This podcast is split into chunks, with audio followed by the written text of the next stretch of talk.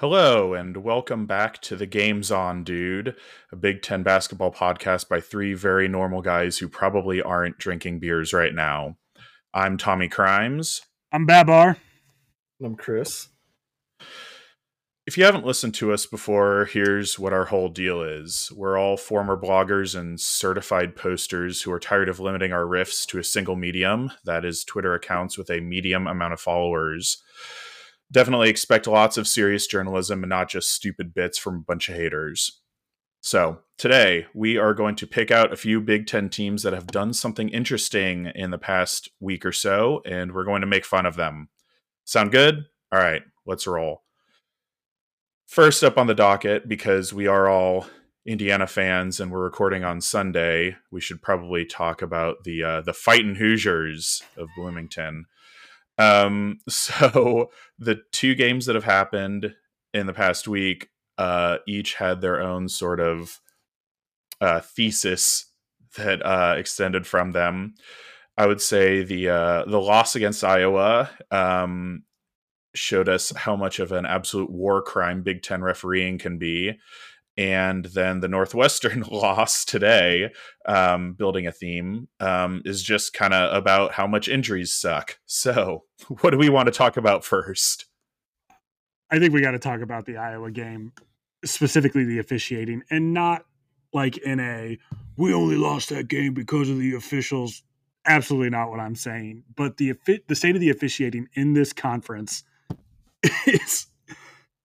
It's been horrible, and it's been horrible for a very long time. And I guess what I'm wondering is, for a while, I think people were asking, like, does the Big Ten not realize what this kind of officiating is doing to the sport, specifically to their conference? And I think it's gone on long enough now that they do want their games to look like this. They want their version of basketball to play out this way. So the question is, why? What is the benefit of playing this sort of I stretch to call it basketball, because rolling around on the floor into dudes' knees, calling technicals when you get the ball tossed back to you, and then just letting the coaches treat you like a rented mule is just not something that I think I feel like the only reasonable explanations would be like parity, like the idea that shitty officiating allows worse teams to compete with better ones, which, I mean, I guess if you're running a shitty team, then you want that. But I don't really know as a league why you would want to hamstring your best teams. Other than that, I don't really know. Like, it doesn't make a lot of sense. It's not appealing to watch. I mean, unless you really want a lot of, if you think you're getting viewership from top 10 worst refereeing mistakes of 2022 compilations on YouTube or something like that, then cool. But like, nobody's signing up for that. I don't understand really what the deal is. Like, can they just not get anything better? I mean, I know we all think of Big Ten refereeing as being uniquely bad. Like, is it? Well, the can they afford it's an interesting angle, because like the exact same crew that was working the Indiana-Iowa game, the exact same crew were all together the next day doing Michigan-Michigan State, and also making like a huge meal of it in that game as well. At one point, you know, I think Tom Izzo was going to do crime on national television against the officials. And it's just weird to me that they, I mean, the title drought's now what? Over 2 decades? 22 years since 2000. 22 years since we won a title. And I think the I guess closing in on 23 now, huh? Yeah. Technically. Happy New Year, everyone.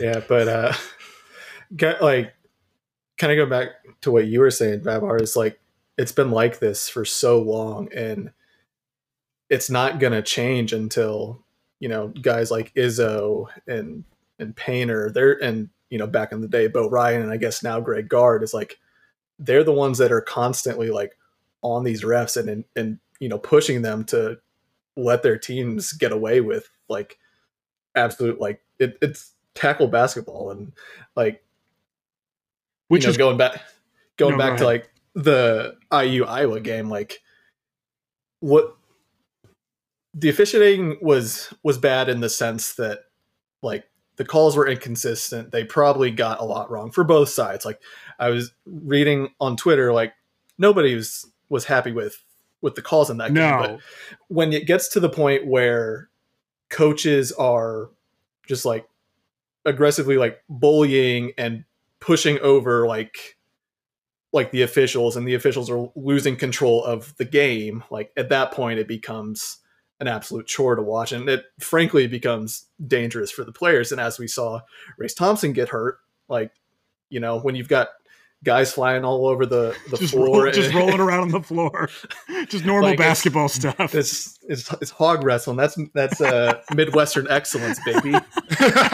Maybe that's it. Maybe the Big Ten's just trying to harken back to its Midwestern roots as we expand to the Pacific Coast.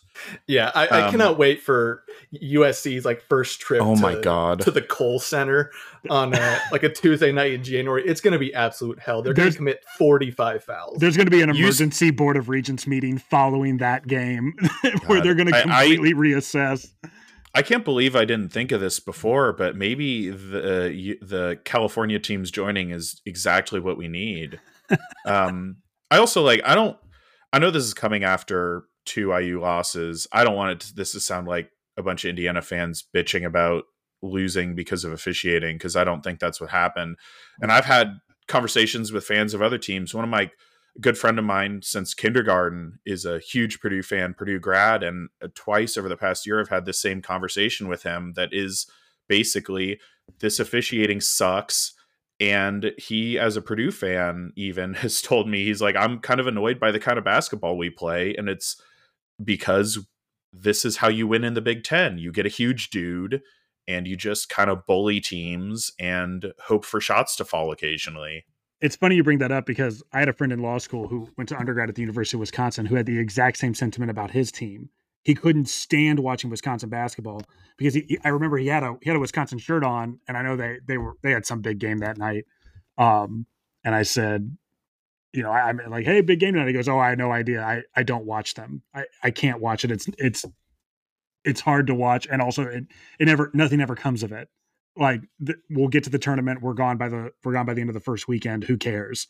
And that is, like, I think a very strong sentiment, which is also a very true one. Like, it's not KenPom, but Bartovic, you know, has the tourney cast basically projecting who the seeds are. And at one point, I know, Chris, you sent it to us like a week ago. It had 13 of the 14 Big Ten teams making the tournament.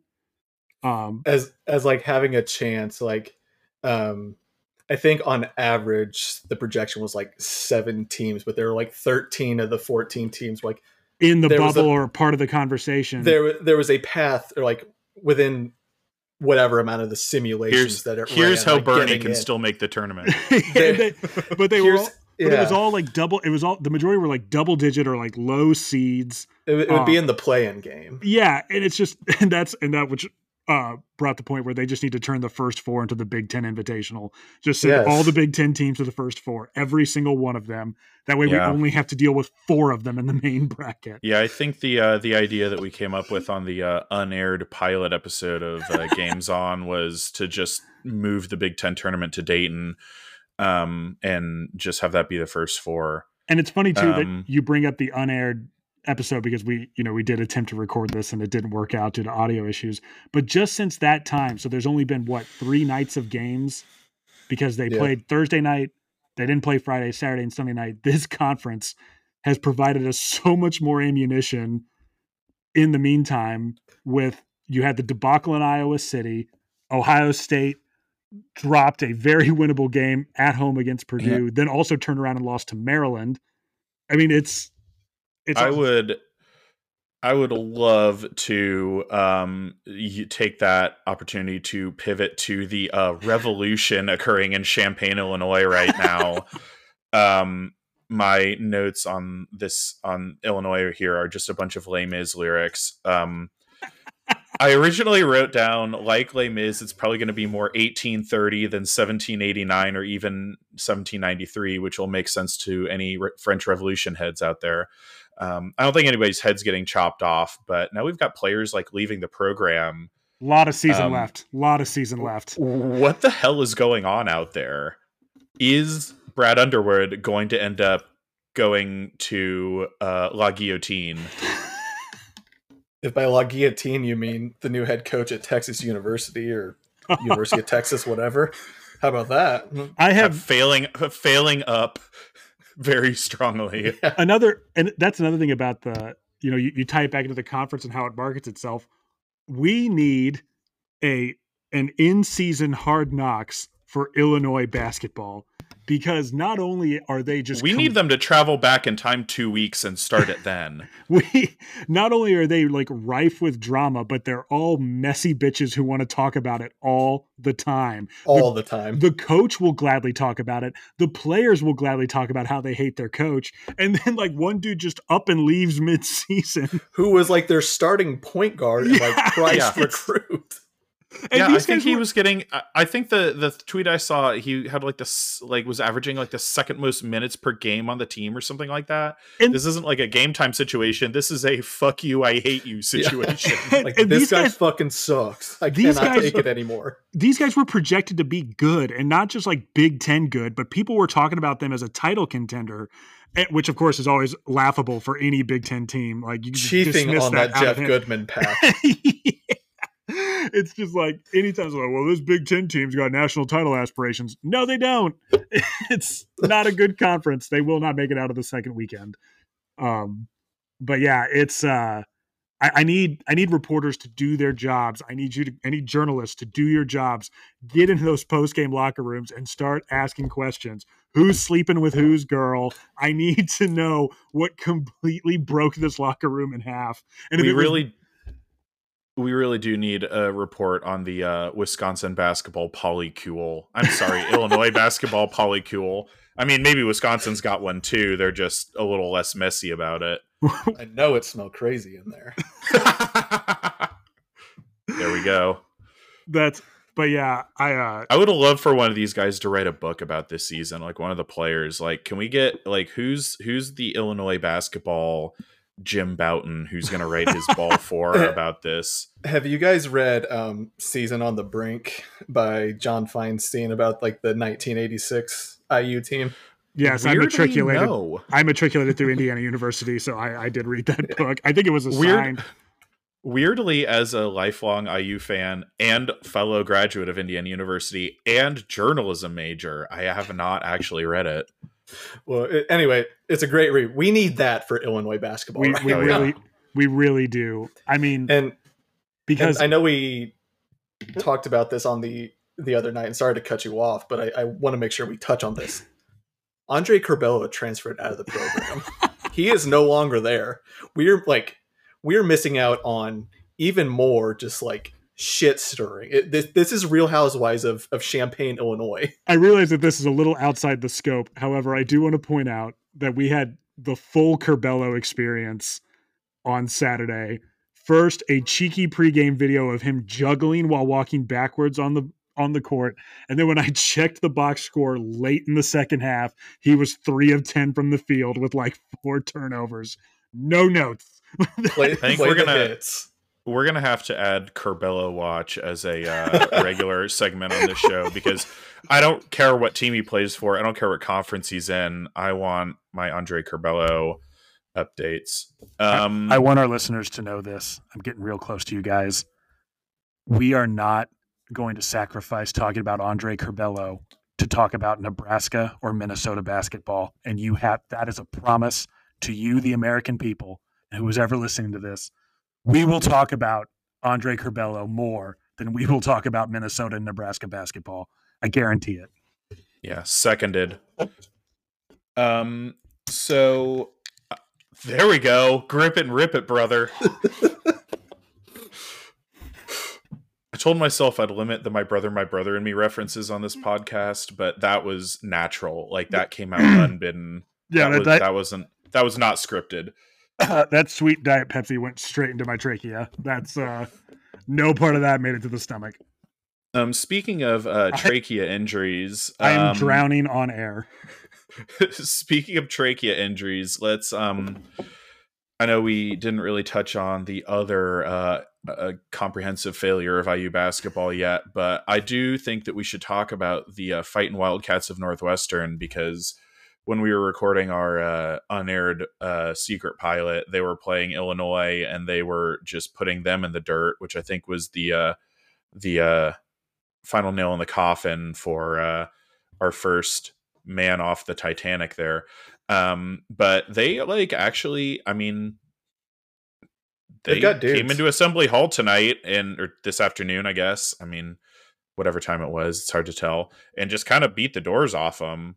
I know that we've got injury issues, but are they actually cool? I think we may have to accept a very horrifying reality that Northwestern, while they may not be good in the usual sense of the term, they are definitely the most interesting thing going in the Big Ten right now, because you look at the top of the standings, all of those teams deeply flawed. You look at the bottom of the standings, blood starts coming out of your eyes.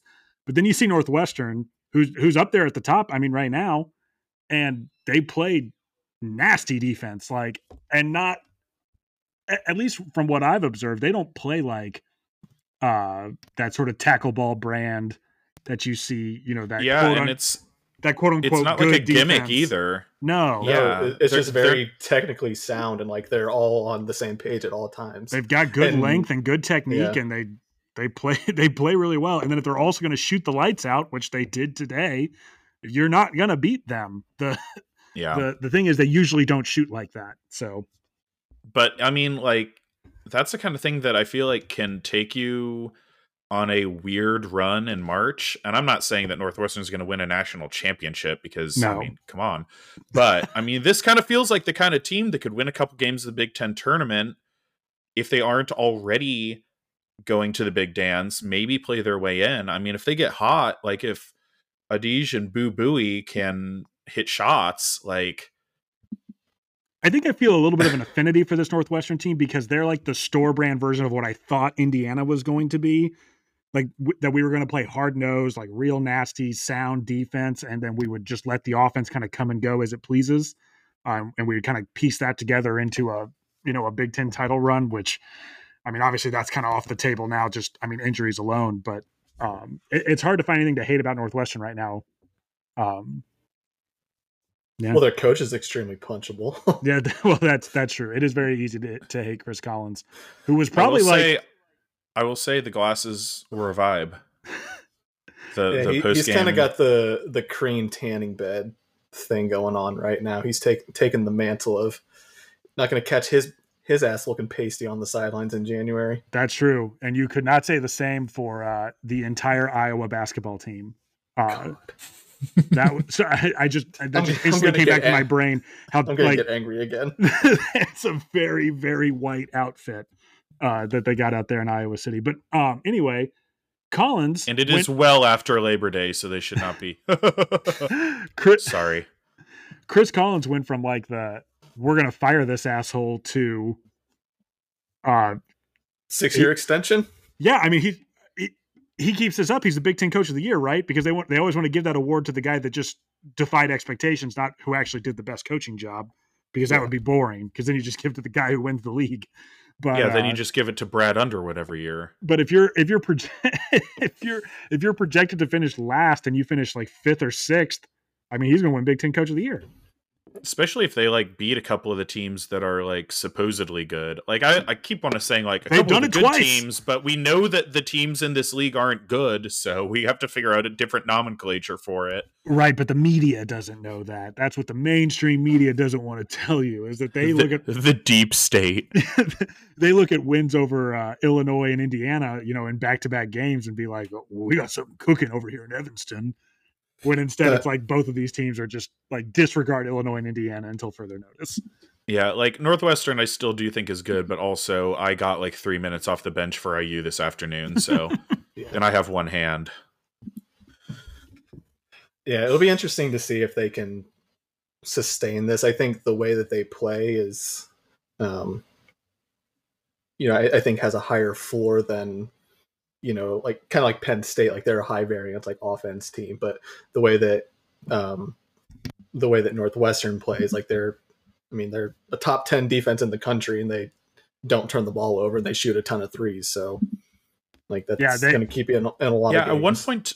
At one point today, I think the turnover margin was like 13-3 in favor of Northwestern. And I mean, like, we were doing things like, I mean, dudes were like trying to drive the lane into three dudes and then throwing the ball at somebody's groin. So like the 13 side is a little less impressive, but the 3 is pretty damn good. There were at least 4 instances during the game where they showed the turnover graphic, and I felt that the number of turnovers for Indiana was magnitudes lower than I was seeing on the court.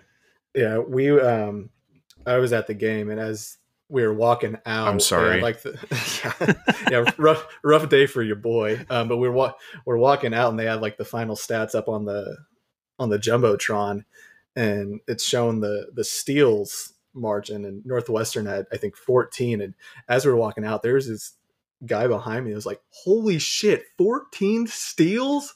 And I was like, yeah, like it felt like, you know, every other possession, Northwestern was getting a live ball turnover and run out for a fast break. And lo and behold, yeah, that's what they were doing. They were it certainly they were running felt like our ass up and down the floor. It certainly felt like there was a period in that game where there were like 5 consecutive possessions where it was just turnover. Like, ugh. I kind of kept thinking that since they were being so aggressive jumping passing lanes that maybe one person would ball fake and then maybe throw it to the back door. That didn't happen one time. Oh yeah, so, the back door was there all game. And they just didn't. And that's, to me, that's... That would require a thought process involved in any sort of offensive. It's always that it's that dilemma that I'm too dumb to be able to give you an answer to, whether or not that's the coaching staff is doing a bad job of pointing that out to its players, or if the players are just doing a bad job of interpreting the information being handed to them by the coaching staff. Because I cannot imagine that Mike Woodson, who's coached, you know, at the highest levels of the sport, is telling these guys, hey, definitely keep lollipopping those passes to each other around the arc. It'll work out. They're not going to keep jumping them. Yeah, I definitely don't think that this is like a installed offense here. Yeah, I saw a post-game quote from, I think it was Trace, and it was something along the lines of, yeah, the coaching staff came up with a great game plan and everything. We just didn't listen. Like, interesting. I think that kind of tells you everything you need to know. And having to go to I've got a great fix for that. Yeah, maybe try the game plan next time. But hey, you know, who am I? I'm just a guy with a microphone. Having to bust out a junk matchup zone against Northwestern because you can't stay in front of them is one of the more dire moments of Indiana basketball history, non-Archie division. Like that was just I think the worst part was it kind of worked for a little bit, but this is working better than the man-to-man. I know, and it's like you guys don't have any. Like, where's the pride here? Like, you can't stay in front of you've taken the pride out of it, Gazetas. Yeah, that's a throwback to an Arsenal bit from 2011. Yeah, nobody's gonna get that. You can't sufficiently stay in front of Boo Booey. Like, I just, oh man, I don't know. It was a bad day at the office for us. Like, not to, I know we're IU guys, and I don't want this to be the IU pod, but it's definitely, today was probably the first real time that I saw Woody be like, I do not have 5 guys that I can trust right now. I'm just going to try to throw shit at the wall, hope something sticks, and if we can just tread water, like find a way to claw back in this game and moving forward. Like, I think we're going to see him like really have to get like creative with what he's doing just to try to get this team to get wins. I mean, like Trace had to play 40 minutes today and had 24 goddamn rebounds because nobody else had any interest in like getting even remotely close to the rim. Yeah, there are issues. Injuries are bad. Yeah, I think in the interest of making sure we don't make this an IU podcast, let's move on to another team that one of us knows a lot about, but the rest of us a little less. Let's pitch it over to our resident Michigan State Spartans correspondent, Chris Schutte. They're going to win the league. That's my take. Someone's got to. It is actually legally required that somebody gets the Big Ten championship this year. Like, they're getting healthy now that they got Malik Hall back, which must be nice. They don't have any dudes. Like this has got to be like one of the like least talented teams that Izzo has had in recent memory that I can remember. So this is going to be the ultimate like bullshit year that when there's no one dominant team, and no, we're not putting Purdue in that category. That Izzo just finds a way to scrape together 14, 15 wins and somehow manages to get a 5 seed before losing to like the best team in the, I don't know, Mountain West USA. Yeah. It's definitely going to be one of those losing to New Mexico very strongly. It is like a very it is a very common or a familiar vintage of Michigan State basketball. Like I half expect to see like Gavin Schilling getting minutes on this team. It's just God. It's a bunch of like outside of Malik Hall and Wooden Award candidate Joey Hauser, it's just not. I haven't checked the odds since yesterday. He was kind of balling. Can we get an odds check on Joey Hauser's Wooden Award candidacy? Yeah, for those who don't know, you can take real American dollars, right? You can take American currency and put it on Joey Hauser of Michigan State to win the Wooden Award. The Wooden Award. This has been Babar's betting corner. I'm gonna give it more. Yes, I'm gonna give it more. Still plus 10,000. Okay, so plus 10,000. Joey Hauser to win the Wooden Award, which is awarded annually to college basketball's best player, and that's in the entire country. To college basketball's best player, like the Heisman, it's like that, but for basketball. Yeah, it's not just for the Big Ten. It's not just for the Big Ten. It's for the whole country, all the basketball. What are my odds to win the Wooden Award? Am I on the board yet? I think plus 9,000. Would you take me? Hold on. Would you take me at plus 100,000 or Joey Hauser at plus 10,000? I think that I would have to take Hauser in that circumstance because I'm fairly certain are out of eligibility. That's true. I don't play Big Ten basketball, so that's probably a good bet. But could you do like a grad transfer and like just get like a master's in like, I don't know, management or something? Like that can't be that hard. Just dip into like, I don't know, Nebraska. Hit a couple shots. They can do I'll get an entire like episode of The Journey done about me because I scored 2 points in garbage time. Like, look at the most unlikely Wooden Award ever. You're doing averaging 0.1 points per game. You're doing the Jason McElwain Make-A-Wish thing.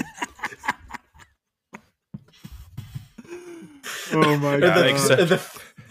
Where they let you run for the touchdown in like the fourth quarter or whatever. Except instead of being terminally ill, your only problem is being 34 years old and a father of 2. I'm just getting escorted to the hoop and like to hit a layup, and it still takes me like 5 tries to get it in. Zach Edey picking you up by your hips and holding you up to dunk. Imagine you're out there doing that, and you're just like slowly just like. Like bumbling your way to the hoop, and like somebody just comes off the weak side and just slaps the shit off the backboard. I actually saw that on TikTok a couple weeks ago, and the caption was nobody told him that the special needs kid was in the game. And it's like one of those where they brought in like a kid just like to do something nice for him, and he's going up for the layup and everybody else is standing off, and this one kid just leaps in and smacks it off the backboard. Everybody in the arena starts booing. It's the craziest thing I've ever seen. Yeah, draft that dude. That's my first overall pick in fantasy basketball this year. That guy has infinite amount of dog in him. Like no one's getting into his house. It doesn't matter. No, it's not personal. It's just no easy buckets. Yeah, that's Big Ten basketball, baby. Damn right. The only thing that could have been better is if he'd fouled him and then it wasn't called. They're going to whistle the kid for a charge. God. All right. Is there anybody else on Michigan State's roster who's got odds for the Wooden Award, or is it just Mr. Hauser? No, it doesn't matter. We talked about the 3 Michigan State players of consequence: Malik Hall, Joey Hauser, Gavin Schilling. Those are 3 guys to watch with Michigan State going forward. So let's talk about the team that's probably going to finish second to Michigan State after their several maladies, which is Purdue.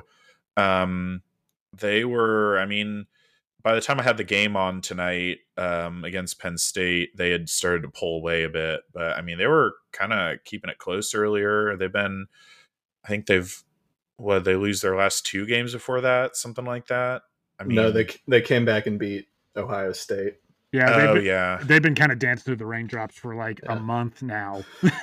well, they were down at halftime tonight to Penn State. Yeah, by like 7 points, wasn't it? Something like that. Yeah, and then they engaged the Zach Edey just big protocol and just started throwing lobs up at like near the rim. And Penn State's tallest player is 6'3". So Zach Edey is such a great stress test for the just big theory. Because there's no debate. He's just big. However, have we finally reached a point where he's just big enough? Yeah. Is he large enough? That it doesn't matter. It truly doesn't matter. One question I want to ask is, when Matt Painter was in college, I'm guessing on his age, I'm guessing that he was in college around when I was in elementary school. Did he watch a lot of Power Rangers? Because I feel like their offensive game plan is essentially the exact game plan that they ran through in every episode. They try to go with the little guys, get their ass kicked. They get in the Zords. They kind of get their ass kicked a little bit. And then they finally get to the Megazord, Zach Edey. And then he just takes over and like skewers Goldar with his sword or fucking whatever. Like, why not just do that from the beginning? This is always what everybody in my second grade class would ask. And now I'm asking it of Matt Painter. Why are you not just doing this on every possession? I actually love that year in and year out for the last decade now, Matt Painter has fallen short of a national title, taken a look at his roster and decided what I need is a bigger guy. Bigger guy, slower guards. But what if he was even larger this time? He's just sitting at a computer. It's that Arrested Development scene where Tobias is explaining open marriages to Lindsay. Is like, but what if it worked for us? Eventually we are going to get to this point where he's just crafted some eldritch horror in a lab. It's like 7'9". It's incomprehensible to the human eye. And it's starting at center and averaging a triple-double in points, rebounds, and blocks. Literally just an Evangelion playing center for the Purdue Boilermakers. And that's right. I've got two different giant robot mentions in this Purdue segment. And how does their season end? You guessed it, against Gonzaga in the Sweet 16. Hey, at least they're not losing to, School of the Blind, St. Peter's or whatever again. It is extremely funny and worth reminding everyone on this podcast and around the world that St. Peter's eliminated Kentucky and Purdue from the same tournament, which makes them, unfortunately, Indiana club legends. So, yeah. Congrats to Rusty Ranks Beers on his big wins in the tournament last year. We got to get Dougie some courtside seats. Yeah. I hate it when the best team of my coaching tenure loses to, a guy that's trying to bum a cigarette outside of the local dive bar. Oh man, what a guy who got his fake ID taken at the door at the vid, dropping 25 on Purdue in the Sweet 16. Yeah, I hate to see it. Going back on Purdue recruiting eldritch horrors, I'm just thinking about Mike Woodson after losing to Purdue. When being asked about, well, what did you see with your guys in the post that you liked or didn't like? He's like, well, they're going to have to comprehend it. They're going to have to get in there. They're going to have to comprehend the man-made horrors that they find there. And it's just... Look, we've been running the Necronomicon. It's not working, but there's got to be something in there that we can fit, that we can find, and it's gonna work. We just gotta increase our spell slots. We need better items. We have got to get better items.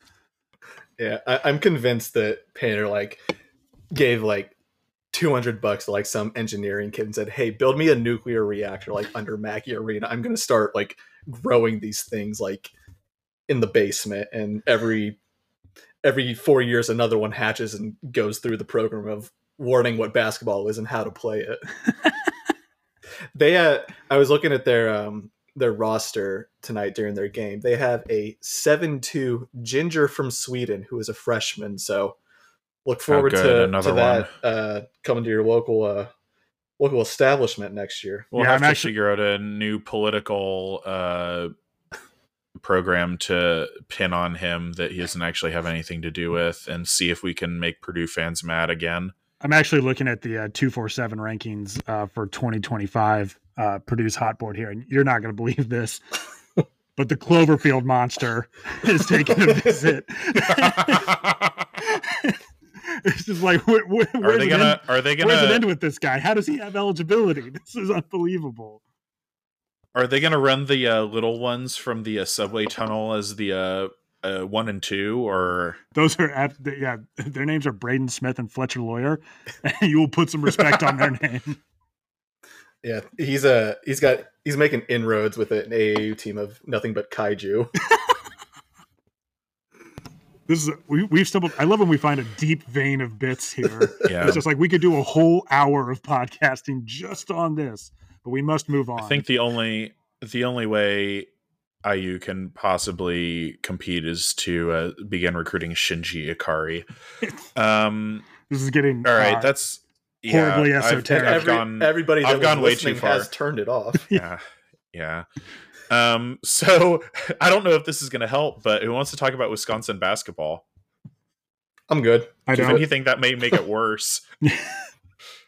They're really the prototype of the whole thing, right? They're not actually good, but they will win a bunch of conference games. They're ranked 14th in the AP poll and like 50th in KenPom. Yeah, I mean that's it. That's all we have to say about Wisconsin basketball. That's the bit. Yeah. What games do we have coming up this week? We're not quite to. We've got a couple more teams I think we wanted to hit on real quick. Do we want to talk about Rutgers? Spiritually, they've been in the Big Ten for 50 years. It's so true. Yeah. I mean, that you want to talk about a roster running purely on spite. I mostly just wanted to make sure we didn't skip over this because in our rundown, the phrase "maximum security prison basketball" was written, and I didn't want to. That's what it is. I didn't want to move past it without at least getting that on tape. Their defensive philosophy is the pickup basketball game from The Longest Yard with Michael Irvin and Adam Sandler. Yeah, like that's how they protect the rim. They can't arrest all of us. and they won't arrest any of them because they've got at one point they played legitimately good defense, so they got that reputation, and now, as the Big Ten will always do, once you are established as the quote unquote good defensive team, you don't have to play by the rules anymore. You can just grab and tug and push and do whatever you got to do, because they'll just be like, oh well, they're good defenders, they wouldn't commit fouls. And that's it. I mean, you see it all the time, every single year. Teams that have the reputation don't have to play by the same rules as the teams that don't have the reputation. And I say that firmly as a fan of a team that doesn't have that reputation. And by God, I'm sick of it. And, we don't have any reputation, honestly. Like, that's true. Front running shitheads. We don't have a brand yet. As the most prestigious basketball program in the conference, it's time for the power structure to shift back to the 1%.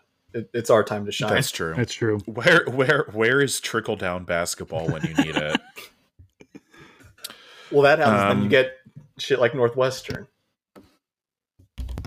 That is true. They are quite wealthy, just generally. So Ohio State lost today. Yeah, that happened. They did. They got housed by Maryland, I believe. I feel like if Illinois didn't exist, which would be a blessing unto us all, I feel like we'd be talking about Ohio State a lot more. Like, they're kind of a mess, yeah? Like, what the hell's going on over there? What's Chris Holtman's deal? It's a green team. Yeah, but like, somehow I mean, Chris, were you the one who put this in the rundown memo? I'm going to let you say this one because I love it. Well, he's Tom Crean with a nearby Lululemon. There it is, baby. Let's go. Get his ass.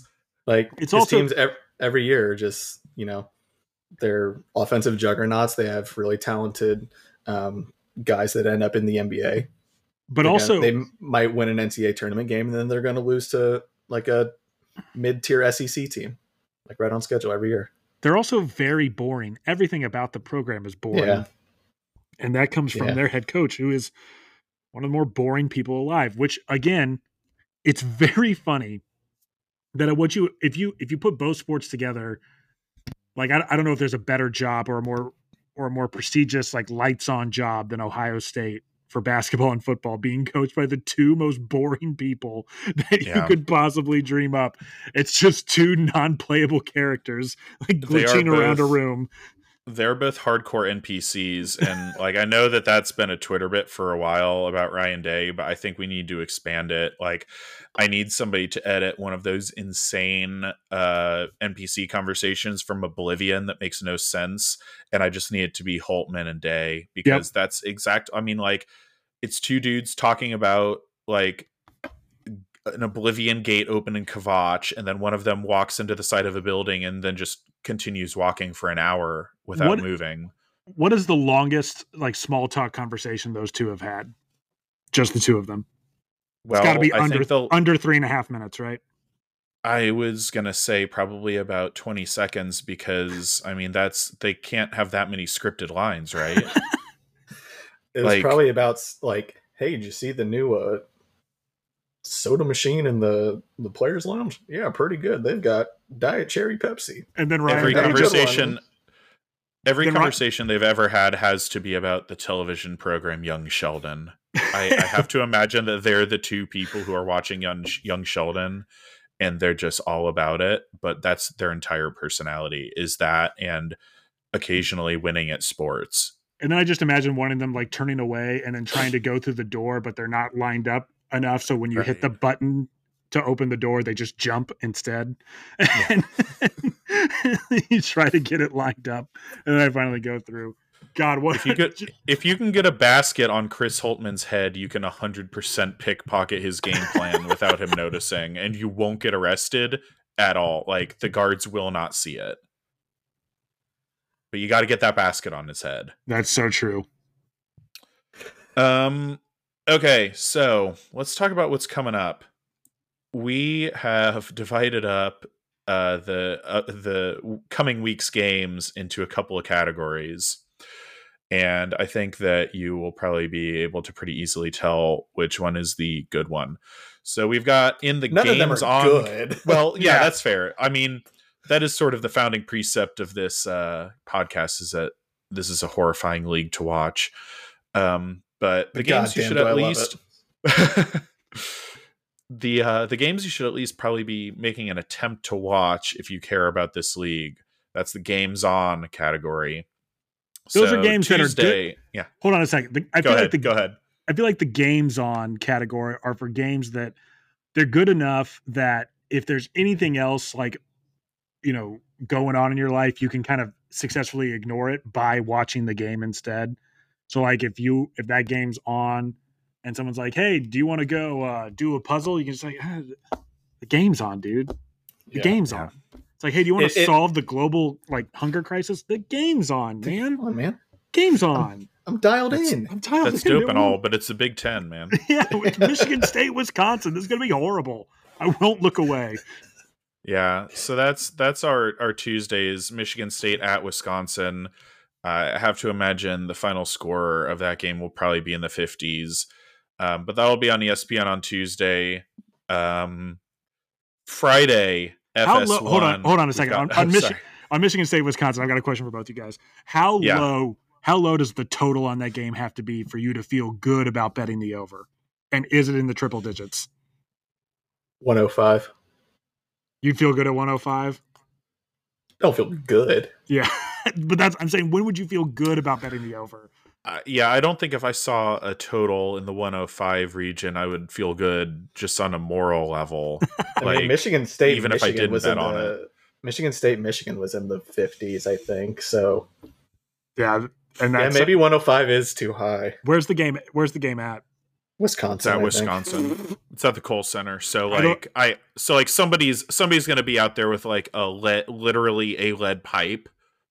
man, I don't know. I think if that, not that it would ever be this low, but I, even if it were set at 99.5, I don't think I'd feel good about betting. The Joey Hauser wooden campaign may end due to getting his knee bashed with a pipe or a wrench.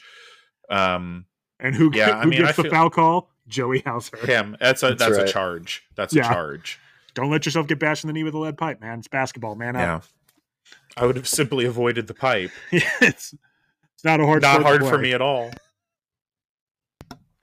Yeah, I think the low hundreds is where I'd feel okay. Like, fair enough. I feel like if I look at that score in the second half, like, I mean, with like 10 minutes left in the second half, and one of the teams is still in the 20s, I would not be shocked. I'm looking forward to watching every second of that game. It's going to be horrible. Can't wait. I'm planning my week around it. It's going to be so good. What's next? So we've got Michigan State at Illinois on Friday. That's FS1.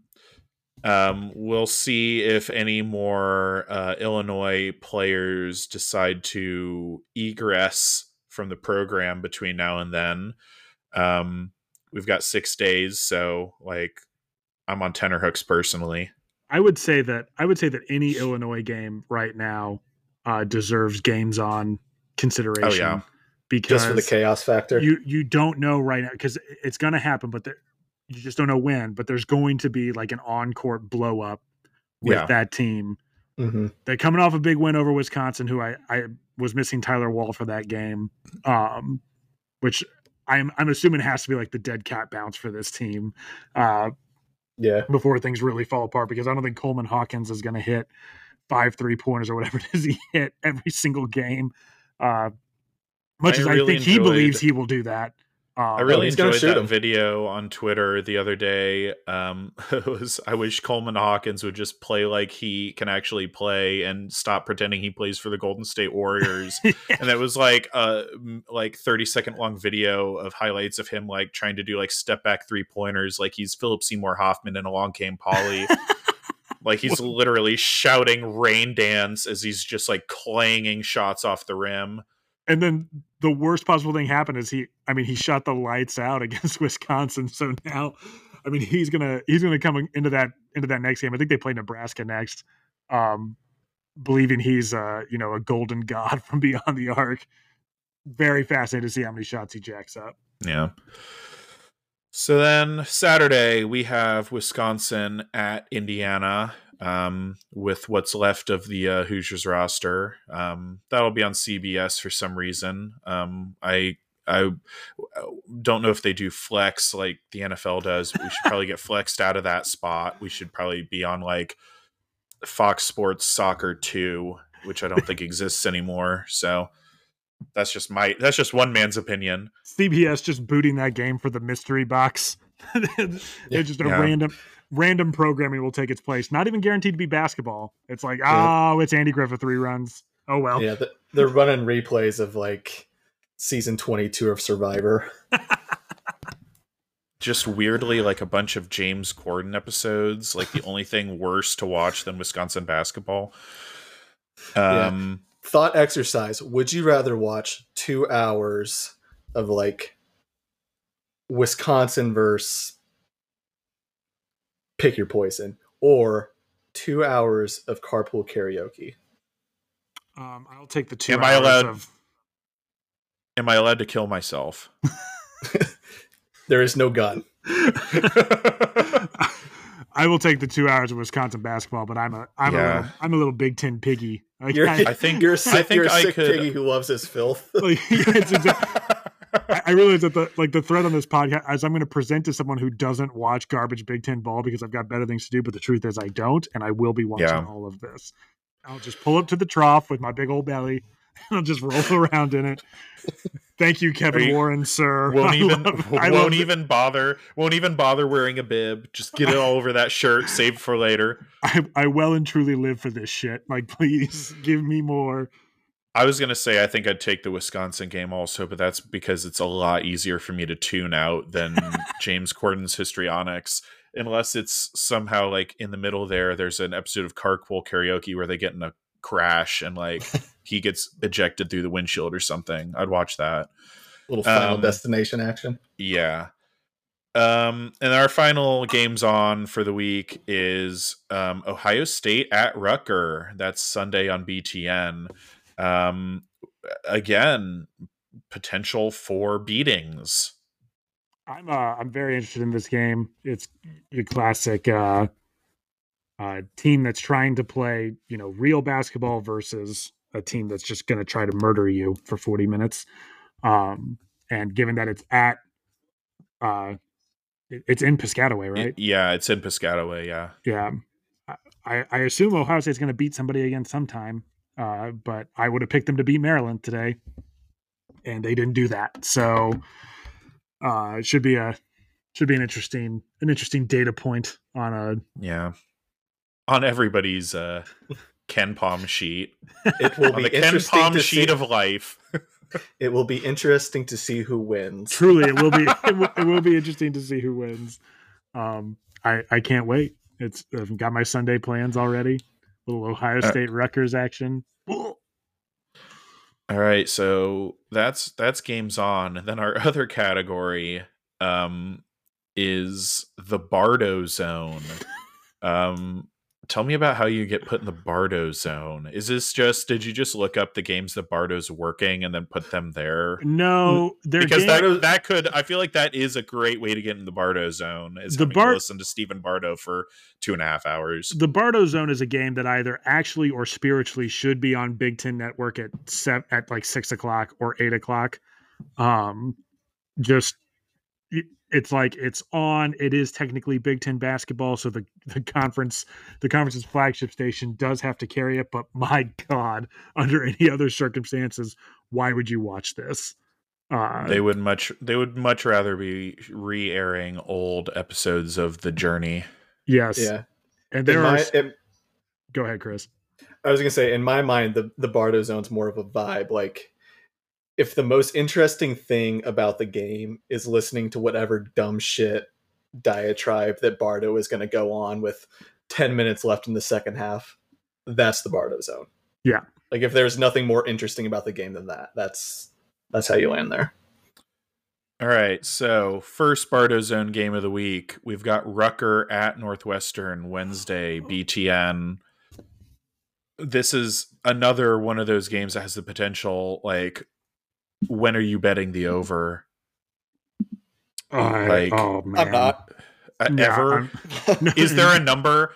If you got 65, like, I feel like I'd take the over there, but who's giving you that? You know, if you were playing this game later in the season and Northwestern keeps up what they're doing, then you'd have a chance to play your way out of the Bardo Zone on this one.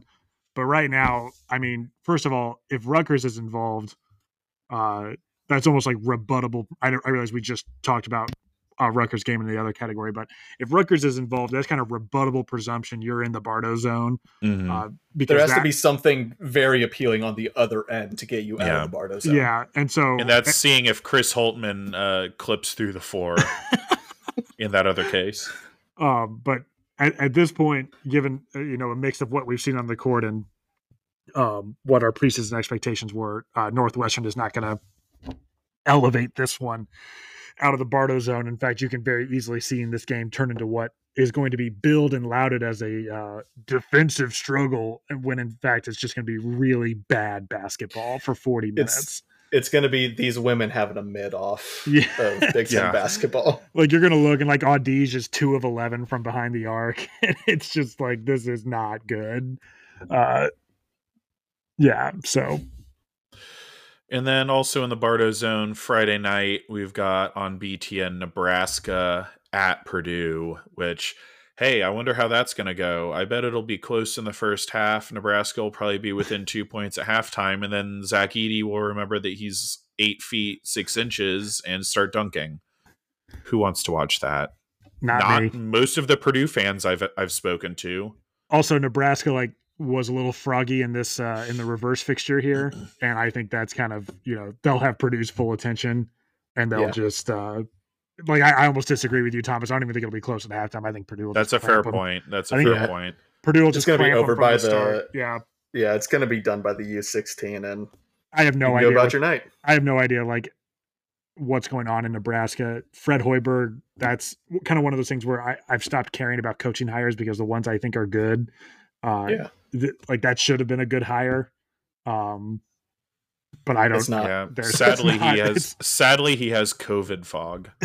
Yeah, the team is not doing anything nor observably going anywhere. So overall, kind of a stinky slate. Just like I was looking at the schedule, there's not a whole lot. How far out for these? We'll just do some planning here live. How far out do we look on these? We just go to the next Saturday. Is that what are we including next Sunday? We've got one on Sunday for this. Yeah, I went through Ohio State Rutgers. Okay, well, I assuredly have another Bardo Zone game for you because we do have Maryland traveling to Iowa City. Oh God, Christ alive! Could I be less interested in a game? Oh, I think if they asked me to broadcast that game, I would decline. That is Kevin Willer's been complaining about scheduling now. Just wait till he goes out to Carver Hawkeye for a lovely Sunday afternoon. That's nothing I'm very interested in. But that's no good. Hell, yeah, I would even add to the going back, put this on the games on list. Northwestern at Michigan. Michigan stinks. I know, but it's funny though because Northwestern keeps playing the big brand teams that are down right now. So they're going to collect clout because they'll go. They're doing 2020 IU football in basketball form. They've got a chance. They got a chance to end the week like 5-1 in the Big Ten, beating nobody good, but probably getting top 25 votes at that point. Oh yeah, once the Big J Journo machine takes over, they're going to be ripe for the second the middlemen are getting on they're oiling up their typewriters. Because let's see if we can call this right here because they're going to play Michigan. Because I'm on record they're going to beat Rucker and they're going to beat Michigan. Then they're going to be all eyes on them. And then guess where they go? Iowa City. Iowa, yeah. They will lose that game.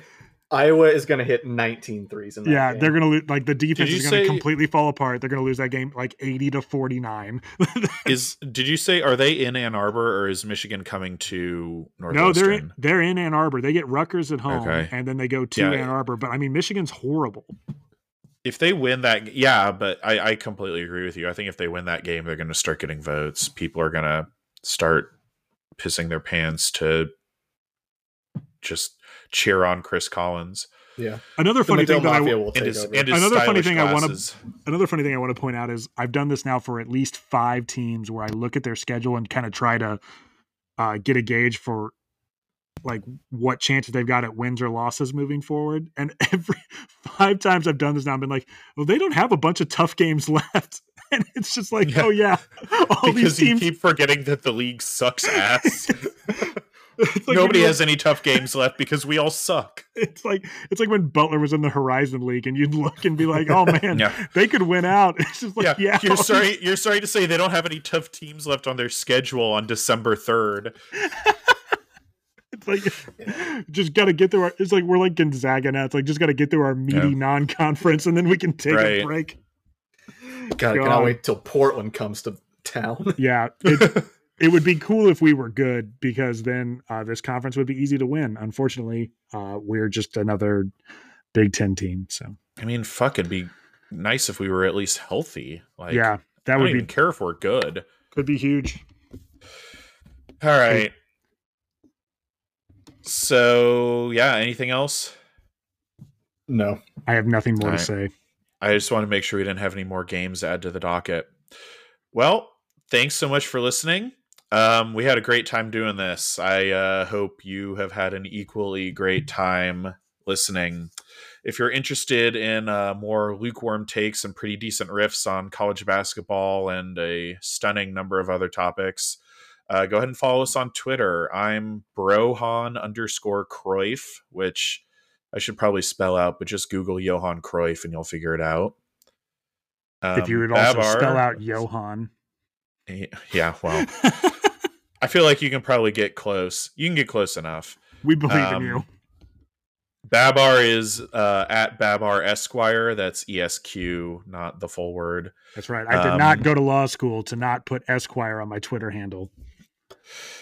And then we've got Chris at Chris Schutte 3. That's SCHUTTE and then the numeral 3. And we've also got a Twitter account for our podcast, which at time of recording has not actually tweeted yet, but we will eventually. You should post pig shitballs. Yeah, I think my first one is just going to be 2 images. It's going to be, or I guess 3. It's going to be the IU Iowa score, the IU Northwestern score, and then that picture of Yoda hanging himself with Barack Obama looking through the door at him. But yeah, that podcast Twitter account is going to be at GamesOnPod. So yeah, check that out. And then we've also got an email address. So if you have any questions for a future show, or you want to praise our comedic stylings, or you want to deliver a Tim Weaver-esque rant about our low morals, feel free to email us at gamesonpod@gmail.com. I think that about does it. Thanks for listening, and we'll talk to you soon. See ya.